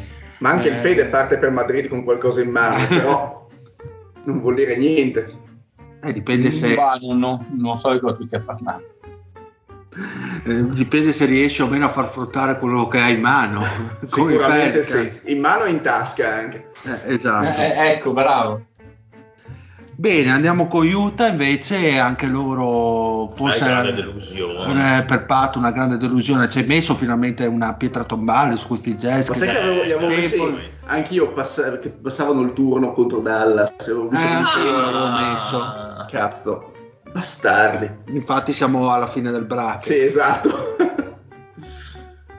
Allora, su Utah tono, mi sa, rispetto a quante ne ha fatte Utah in stagione? Utah ne ha fatte 49. Beh, bene o male ci siamo, insomma, diciamo che io, Lorenzo, il Pat e il Fede avevano dato 55, quindi ce l'abbiamo, insomma, sforato di 6 vittorie. Lo zio 53, quindi un po' più bravo, e il Dile l'ha quasi preso perché aveva messo 50. Bravo Dile, bravo. Complimenti al Dile, insomma, grande Maurizio Mosca il suo. Ops, non dovevo dirlo, vabbè, l'ho detto. Vabbè, ho fatto cagare nel bracket dei playoff, sto facendo cagare. I Jazz hanno molto di cui parlare in estate, mi sa. Già qualche trade su Gobetti, già sta venendo fuori. Da quello che è venuto fuori, Gobetti ha detto io dono a Mitchell, quindi credo che le cose siano. Secondo me la soluzione dovrebbe essere tradarli entrambi, non lo faranno, sì. Ma no, hanno già detto che vogliono costruire su Mitchell. Ma sì, devono fare anche tanto attorno a Mitchell, perché ok, ti levi Gobert, ma è l'unico punto fermo difensivamente, togli lui, devi risistemare tante cose. Conley è stato impresentabile ai playoff, Joe Ingles ormai anche lui ha cambiato squadra. Adesso. Ecco. La domanda da farsi sarebbe in generale, ma Mitchell è un top 10 NBA? No, top 10 no, non ancora, dai. No. Ma secondo me non lo è. Lo è ancora. La domanda giusta dovrebbe essere se lo sarà in futuro, semmai. Per adesso metterlo in top 10 mi sembra un po' esagerato. Ma da quello che ha dimostrato anche in futuro sarà un top 10 per il gioco che. Perché comunque Mitchell sembra che si sia fermato a livello di evoluzione. Considerando l'età e i giocatori in quella range, ma c'ha 25 anni, non è che è un bambino. Questo vuole anche Booker in quella range d'età, non lo so. Top 10. No, secondo me la risposta è no, in realtà. Cioè è molto molto molto forte. Dovrei pensare bene a Mitchell. Poi dei limiti. Ma secondo voi senza Gobetti in campo, cioè senza quel giocatore che in realtà ha creato poi la tensione che si è fatta vedere in tutta la stagione nei playoff, Donovan Mitchell non potrebbe rendere di più come vero e unico leader della squadra? Ma effettivamente è il vero e unico leader della squadra. No, ma ovviamente con più responsabilità anche difensive, anche di costruzione, quello intendo. Secondo me quello che doveva fare l'ha fatto e si è visto quello che è un giocatore molto forte che può giocare molto meglio i playoff e lo ha fatto, ci mancherebbe altro, però gli devi far veramente la squadra intorno, con a questo punto non so se comunque in generale a me non sembra il profilo del giocatore per cui dici mi do via il culo pur di avere una minima speranza di prenderlo, perché siccome è uno di quei giocatori che già col fatto che lui è il massimo, se non hai altri giocatori già in casa che sono molto forti che gli puoi accoppiare, non riesci a costruirgli una squadra attorno, ma per limiti proprio di cap ti saturano il cap, non puoi permetterti sì, è quel giocatore che prende un massimo che tecnicamente però non è proprio non è un gioco, secondo me non è un giocatore franchise Gianni, cioè secondo me è probabilmente il secondo miglior giocatore di una squadra, per una squadra che è una contender fatta e finita, oppure è un giocatore che ne so, magari potrebbe fare la parte del Booker in Phoenix, quello sì forse. Però vedi, Booker è già un giocatore diverso e come età siamo più o meno lì. Sì, nel senso che Booker è un giocatore che è maturato tanto, è cambiato, si è evoluto. Forse Mitchell, per quello non sono molto d'accordo sulla top 10 anche nel ruolo di guardia, perché comunque... No, ma io non ho detto che sia un top 10, No, mi dà la sensazione di essere... non dico quasi arrivato, ma che abbia un potenziale, una possibilità di sviluppo discretamente più bassa rispetto a un Booker che secondo me può ancora cambiare, può ancora evolversi, può ancora migliorare. Poi fisicamente altre possibilità Booker, anche difensive comunque, cioè, Mitchell comunque ha fatto vedere che difensivamente è stato abbastanza orrido in questa serie, ci faceva penetrare da Brunson con facilità impressionante, e ci sono un sacco, ad esempio c'è il video molto bello di Bane Taylor di Thinking Basketball che fa vedere tutte le volte in cui Gobert avrebbe dovuto dividersi in tre per riuscire a coprire tutte le magagne difensive di Utah, e lì voglio dire un grande giocatore, veramente super giocatore sui due lati del campo, come per me deve essere un nuovo franchigia, come ad esempio sta diventando Tatum. È uno che a quel punto deve essere un valore positivo anche difensivamente, ripeto, è un giocatore molto forte, ad esempio per me, anche io sono d'accordo che a me piaccia di più Booker, però ad esempio una Phoenix con un Donovan Mitchell sarebbe comunque, penso nel complesso, una contender o giù di lì, ma perché? Perché Phoenix, a parte Chris Paul che ha messo dopo e l'ha preso comunque a prezzi scontati perché ce li ha costruiti tutti in casa, Ayton ce l'aveva in casa, tutti gli altri ce li aveva più bene in casa, in casa, sì, comunque sì, diciamo che nel marasma tecnico che era prima Phoenix, che ci sono voluti un bel po' di anni prima di arrivare alla quadra, poi quando l'hanno trovata sono riusciti a mettere i tasselli giusti del puzzle. Però perché ha ragione Fede, no? Cioè sono i tasselli, non gli elementi fondamentali. Perché quello che, diciamo, se dobbiamo fare un paragone con Booker, i due grandi problemi che sono subito emersi sin dai primi anni, ovvero la capacità di poter far giocare gli altri in maniera profittevole, dandogli la palla in mano, arriva fino a un certo punto, quindi gli mettiamo un play di esperienza come Chris Paul, i suoi problemi difensivi che erano emersi sin dai primi anni per questione di comunque mobilità laterale e fisicità, allora gli ci mettiamo un centro difensivo e cerchiamo un 3&D fatto e finito, così gli è andata bene. Poi l'hanno fatto crescere comunque protetto all'interno di un sistema che sta dando i suoi frutti dopo un po' di anni. Probabilmente anche Mitchell dovrebbe essere in queste condizioni. Utah riesce a trovare il coniglio dal cilindro e magari scambiando Gobetti si riesce a far dare qualcosa da costruire vicino, è molto complesso. Sicuramente perché poi passiamo all'altra squadra, per riuscire a riformare Utah con Mitchell dovrebbe essere disposto a dire per almeno 2 anni faccio cagare e poi aspetto altri 2 anni che quelli buoni che prendi al draft crescano. Lui non ne ha voglia e quindi se ne va via Gobert, secondo me è molto probabile che nel giro di 1 o 2 anni se ne via anche Mitchell, e quello è. Vabbè, quello non è fattibile, perché se tu calcoli che c'è di Gobert, metti che ti prendi delle scelte, Mitchell ha 25 anni, metti che ti vadano bene queste scelte al draft, Mitchell ne ha 27, crescono queste scelte, Mitchell arriva a 30 e qualcosa, non è una finestra. Sono d'accordo, a quel punto cedilo prima, secondo me anticipa il mercato a quel punto piuttosto che doverlo cedere a meno una volta che lui dice ufficialmente mi voglio levare dai coglioni. Ti ho detto, ma guarda, io non lo so, tra i due cederei Mitchell.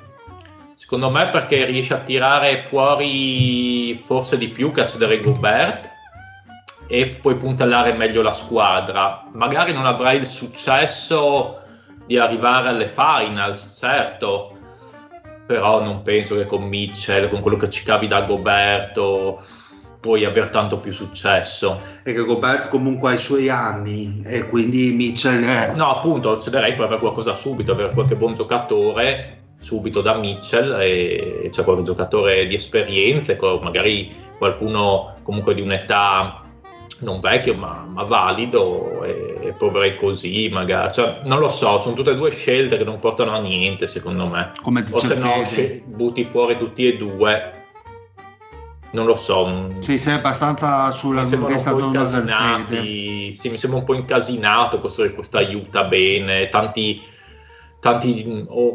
o giocatori o totalmente fuori dalla range d'età come Conley o gente tipo O'Neal che X, Clarkson forse il giocatore più interessante che hanno. Sì, hai detto tutta comunque. Sì, non c'è granché da fare, no. Troppi problemi difensivamente una volta che togli Gobert.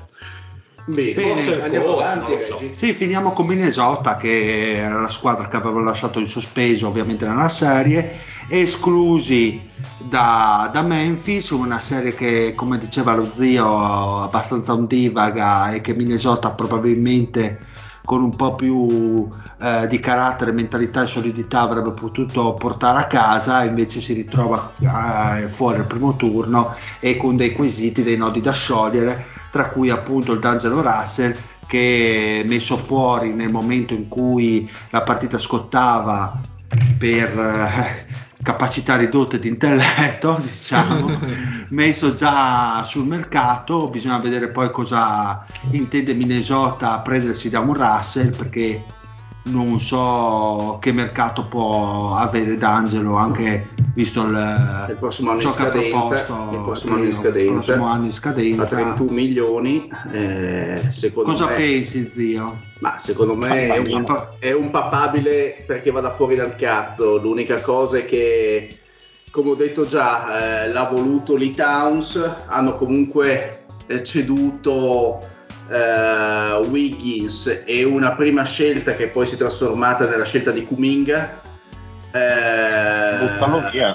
Cedere adesso Russell vorrebbe dire andare in assoluta perdita rispetto a quanto hai dato per averlo, perché comunque ha dimostrato di essere un giocatore che a certi livelli è discretamente impresentabile, perché se fai tipo gli ultimi 5 minuti di una partita di playoff. Esatto, se metti dentro il tuo play di riserva negli ultimi minuti che decidono le sorti della tua permanenza ai playoff, vuol dire che veramente lo fai, cioè l'allenatore lo fa con coscienza, vuol dire che sei consapevole, secondo me, che con quella strategia è chiuso.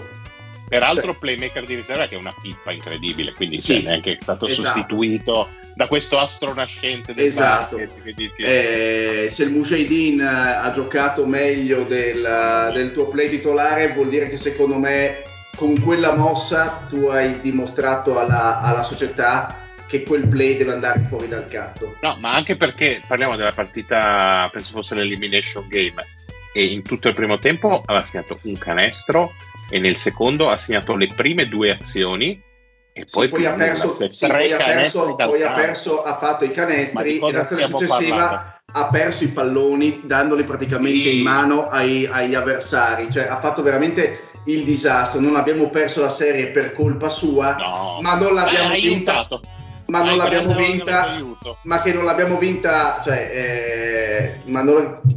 abbiamo vinto le partite decisive per suoi demeriti.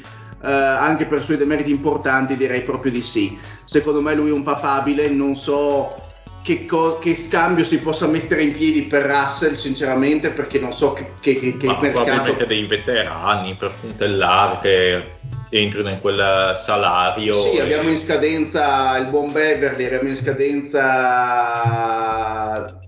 Beverly forse il prossimo anno, abbiamo in scadenza sicuramente Taurean Prince con i suoi 15 milioni. Lo spazio salariale è sempre ridotto ai minimi termini perché la squadra è questa, quindi si giocheranno secondo me l'arrivo di qualche giocatore di contorno ma utile con Russell, secondo me. Towns purtroppo non si discute, lui stesso ha detto nelle interviste, ma secondo me perché si caga anche un pochino addosso, ha detto che a Minneapolis sta benissimo e che l'esperienza la vorrebbe continuare. Sicuramente l'accesso ai playoff, il primo turno, ha dato così una nuova linfa vitale, ha fatto vedere un Edwards che ancora non è un uomo franchigia ma che è un giocatore sicuramente solido. Ripeto, togliere Russell nei minuti che decidono il tuo proseguio nei playoff ha secondo me messo la pietra tombale sopra il giocatore, sopra la sua permanenza coi Wolves. Dubito sinceramente che un allenatore vada dai dirigenti dicendo sì, io questo giocatore lo voglio tenere. Cercheranno, non so in che modo, di tradarlo, andranno in perdita sicuro rispetto a quello che è andato 2 anni fa, ma secondo me non ci sono molte alternative. Beh, però bisogna dire che rispetto alle aspettative che si avevano a inizio stagione, Minnesota è andata molto bene. Il valore medio delle previsioni di noi e tutti gli ospiti era poco sopra le 30 vittorie, diciamo 30 vittorie e mezzo. Tutta qua la nostra redazione compressa tra le 29 pronosticate dallo zio e da Lorenzo, arrivando massimo alle 34 del Patrick, quindi ben lontane dalle 46 finali. E faccio i complimenti all'unico tra i nostri ascoltatori che ci è andato molto vicino, che è il Gabri Lazza, che aveva pronosticato addirittura 48 vittorie. Ha visto là dove era difficile guardare. Complimenti al Gabri Lazza, un genio visionario il Gabri Lazza. Non male, sì, non era un pronostico poi difficile da beccarlo, anche perché devo dire che quello dopo di lui che ha dato più vittorie, vedo un 40 da parte del buon Old Black, il buon Claudio della Dynasty, e poi basta, quindi insomma anche gli più ottimisti li davano sotto il 50%, quindi grande sorpresa. Ma no, il fatto che abbiano preso dei giocatori di esperienza con un minimo di logica, vedi Beverly, vedi Prince, sono giocatori che hanno aiutato, decisamente hanno fatto, e anche secondo me la conferma di Finch in panchina. Misconosciuto in molti, ma comunque in Europa è un allenatore che ha vinto ovunque, in quei pochi campionati che ha giocato li ha vinti tutti, anche se non di altissimo livello, ma insomma ha vinto in Gran Bretagna, ha vinto in Belgio, per poi tornare come assistant in NBA. Comunque si vede che ha dimostrato di avere esperienza, di avere polso, di tenere giocatori come Russell, come Edwards, come Towns comunque per le palle, perché li ha fatti giocare come voleva lui. Secondo me ci saranno delle mosse, anche perché comunque la proprietà adesso è nuova e attiva al 100%, quindi secondo me qualcosa cambierà. Bene, perfetto. E volete che vi do una rapida lettura alla classifica provvisoria? E vai. Poi andiamo, cosa dici? Ma sempre di The Homies o in totale? Ma no, totale. Di tutta faccio una globale, tanto non sono poi così tanti nomi. E allora chiude, diciamo, quindi partiamo dal fondo. Ricordiamo che più basso è il punteggio, migliore è il piazzamento, e che poi appunto a questi risultati andrà sommato il bracket dei playoff, e quindi ancora tutto aperto. Chiude la classifica del podcast e la classifica del Maurizio Mosca il buon maroccano a quota 854, però qui c'è un asterisco grosso come una casa, perché lui aveva dato solo le predizioni nella puntata in cui c'era, quindi 854 vuol dire che ha dato tipo 4 squadre la predizione, ne ha date molte poche, esattamente. E sopra di lui c'è un 294 però anonimo, e da qui in poi si vola altissimo, quindi ufficialmente l'ultimo di quelli conosciuti senza nessun asterisco con 246 è proprio il buon Anamici, il Darietto, tifoso di New York non a caso della Dynasty. Poco meglio di lui a 236 c'è un altro mostruoso della Dynasty, il Kukoc, super tifoso di Philadelphia, e questa cosa mi super mostruoso, no? Super mostruoso. Ma la mia domanda è, è un caso? Non credo. ciao Angelo, guarisci presto. Cosa, la mostruosità? Praticamente sì, in realtà sì, di fatto sì. Comunque, vabbè, te lo dico fuori onda perché cose private.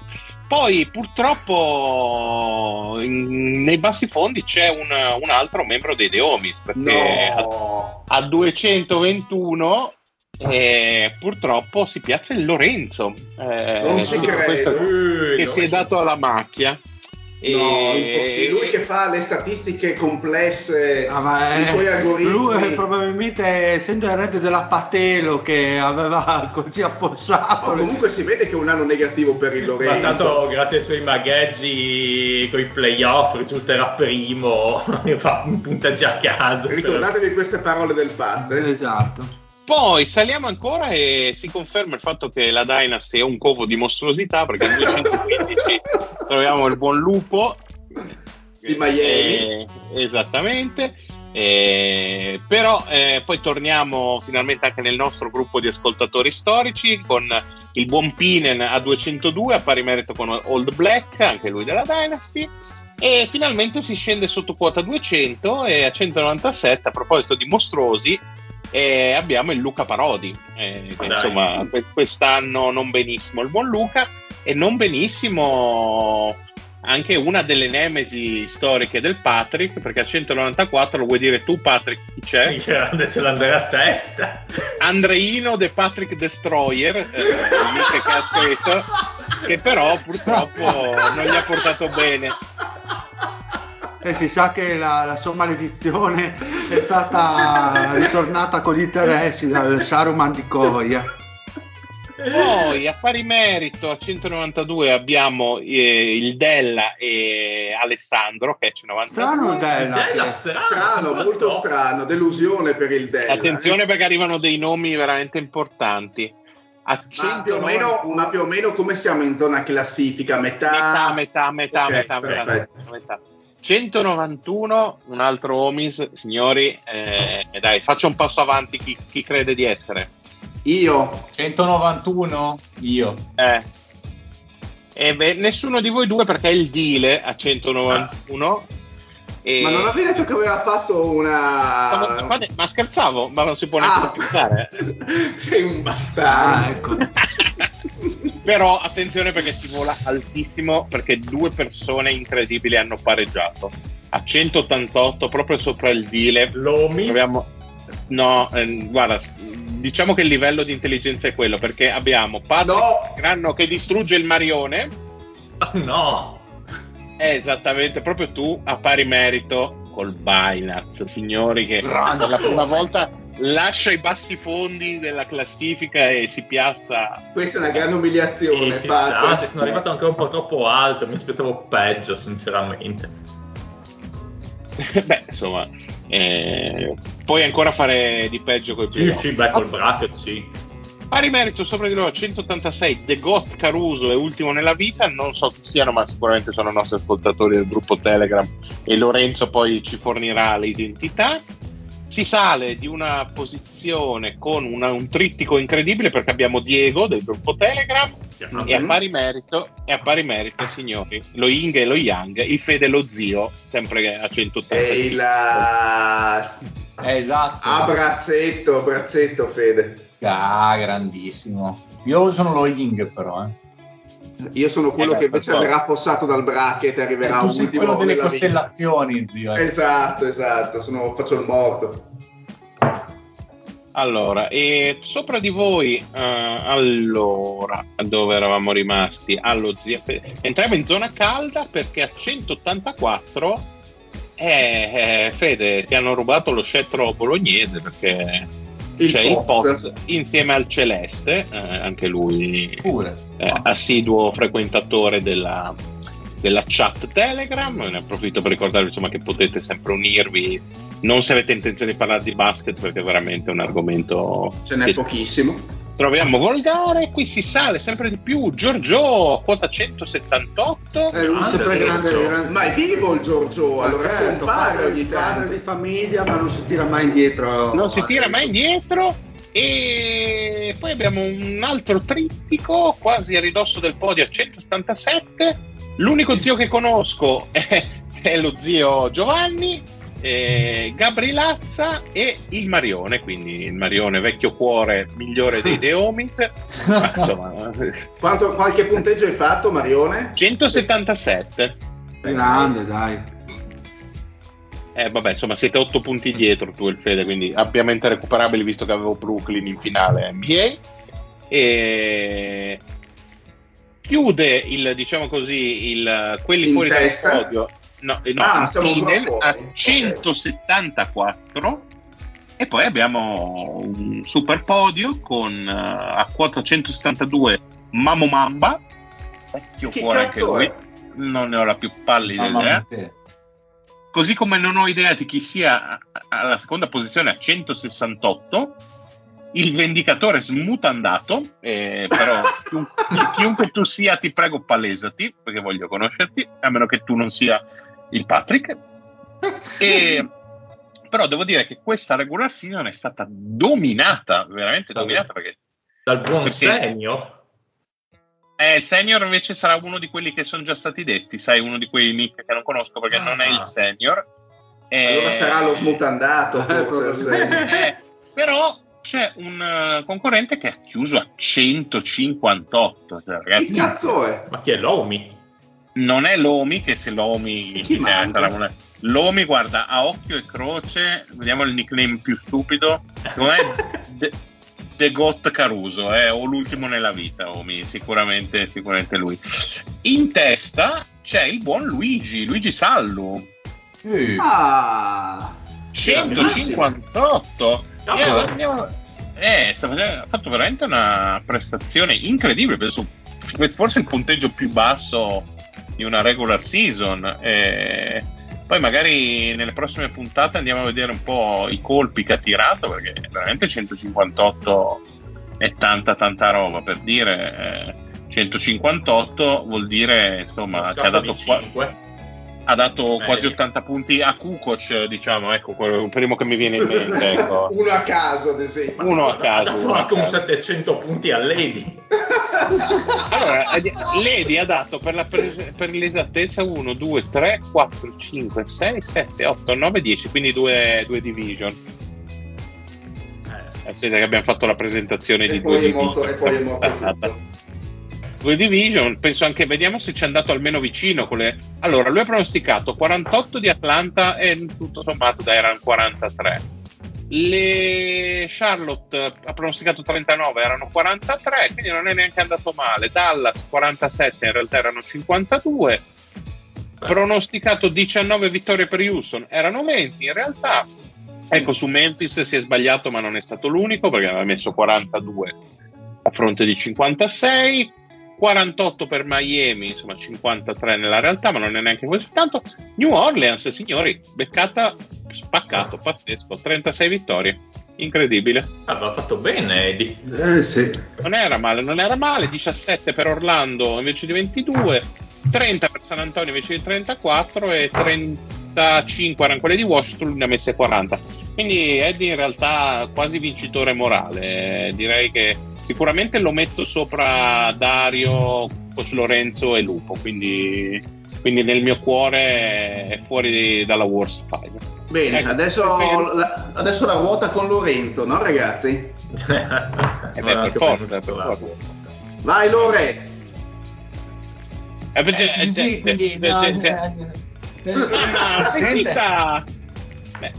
Ma allora mi avevo detto... Con la allora lettera è stato vincitore 95 è Olajuwon con la O e Olajuwon fisso è finito lo zio che cattiva persona, sì, esatto, veramente maleducato. Basta, fate rumore, buono, non capisco niente. Bene ragazzi, io direi di andare ai saluti. Lorenzo non si è palesato, quindi niente ruota, peccato. Il momento che ah no, e i risultati, sì, è la risposta esatta. Beh, voi sapete che io non sono così cattivo da fare il body shame, insomma, avrei mai detto a qualcuno che ghiarasse, quindi una risposta sbagliata, così come non mi sarei mai permesso di dire a qualcuno che brutto. No, quindi la risposta esatta. Chiudi la puntata. È la lettera A. Grande, ripeti la puntata. Cosa hai detto? Ma il bello è che questa persona stacca. Il bello è che questa persona era indiana. Non lo so. Non mi sembra così bello.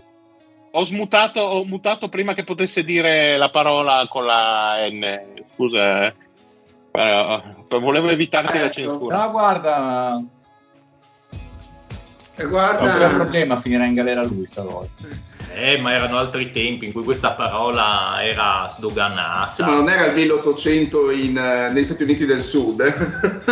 Insomma, nei 2000 no? Se ne sentivano di cotte di più. Però hai detto un'enorme bugia, perché tu al Pancas gli hai detto sì, ma come mo' che mi venga duro che mi hai portato una grassarda orrenda, quindi hai fatto body shaming non più di un mese fa, tipo. Beh, non ricordo. Non te lo devi ricordare, l'hai detto in puntata, è registrato. Ma viene cancellato. Non credo. Era il Patrick da Bologna, non eri tu, vero Patrick? Bene, quindi direi di andare ai saluti. Ciao Mario. Ciao a tutti, spero che ci sia una prossima puntata, insomma, visto che potrebbe arrivare la chiusura, vista le diffamazioni e le cose che dicono i miei colleghi. Sì, mamma mia, vabbè. Dissociati, ciao Fede. Bella rega, alla prossima. Ciao Pat. Ciao a tutti. Ciao zio. Ciao a tutti, e io mi dissocio invece dall'amici. Ciao. Un saluto anche dal Dile e alla prossima. Bella. Oh yeah. Natasha from St. Petersburg, she was a trapezist. Vladimir from Chernobyl, he was a penguin boy. Oh, a penguin boy, a bloody penguin. She's flying in the lights, and he's dying for her lips. Always hidden, always crying in the shadow of his web. Just trapped in this body, Natasha never look at me. But this night I've got the blame, there's nothing that could fade. I was trapped in this body, Natasha never look at him. This night, he's got a blame, there's nothing that could fail. He's singing lie, lie, lie, lie, lie, lie, lie, lie, lie, lie,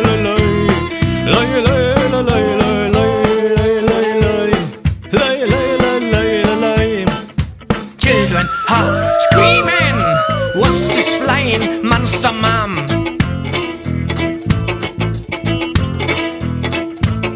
And Natasha tries to catch him, but his arms are too short.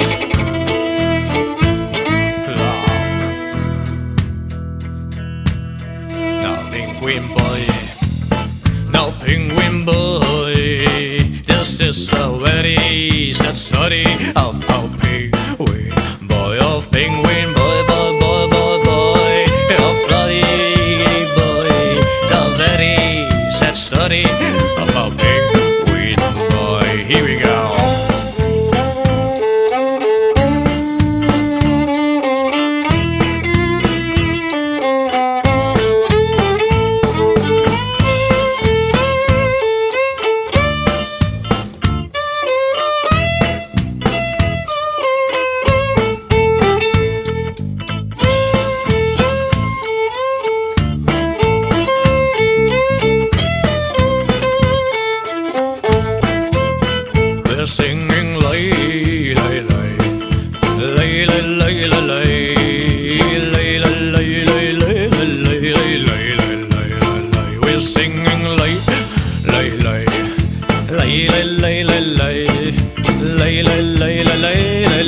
Lay.